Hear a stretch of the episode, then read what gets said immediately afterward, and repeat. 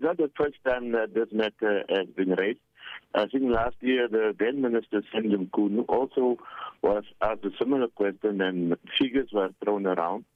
And what we know last year it was 18 and if we take the report, the reply of the minister, the current acting minister then, then it, it raises the number to 75. Which raises a question in terms of are the figures actually factual? And uh, what is the current, uh, like you said, the current uh, status? So we, as now, we, we have raised our concern because not the first time that we have raised this matter. So if the Department of uh, Public Service Administration can take us into confidence in terms of the actual number by providing us a report and, and, and say, but look, this is the actual figure. Because we know that public service regulations is clear about uh, the qualifications that people need to be appointed. So at this stage, we, we, we are we've just seen the report where different uh, uh, senior managers is, is uh, uh, located, and uh, but we don't have the actual report, so the number might be higher, it might be lower. We're not sure.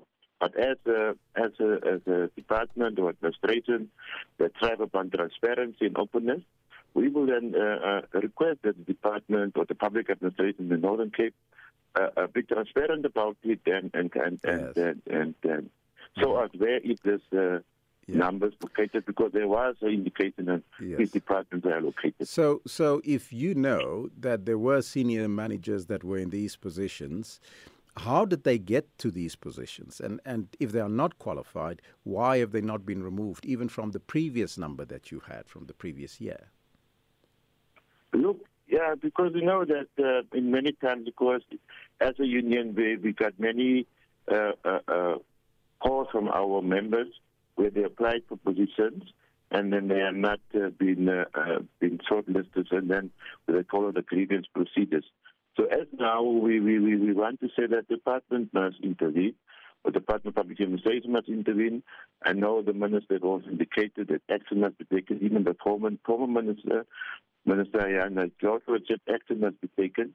So as now we will say that uh, that if if some people have, have, have, have, been appointed without due processes, then the necessary intervention must be done. Consequences must be must be done. But we know that there was that people previously have been appointed because criteria have not been strict at that stage. Because you know we're coming from historical uh, background where capacity building and lack of qualification because some people might have experience and they might not have the necessary qualifications. We know, we understand.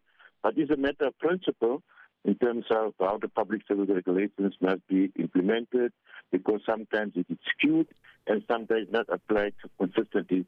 As a trade union, we have raised this matter many times yes. with, the, with the public administration in the Northern Cape. Appoint the correct people thing service delivery at the end of the day. Correct. Because you have people that don't have the competency the necessary uh, uh, requirements or skills to, to perform in the, yes. in the jobs.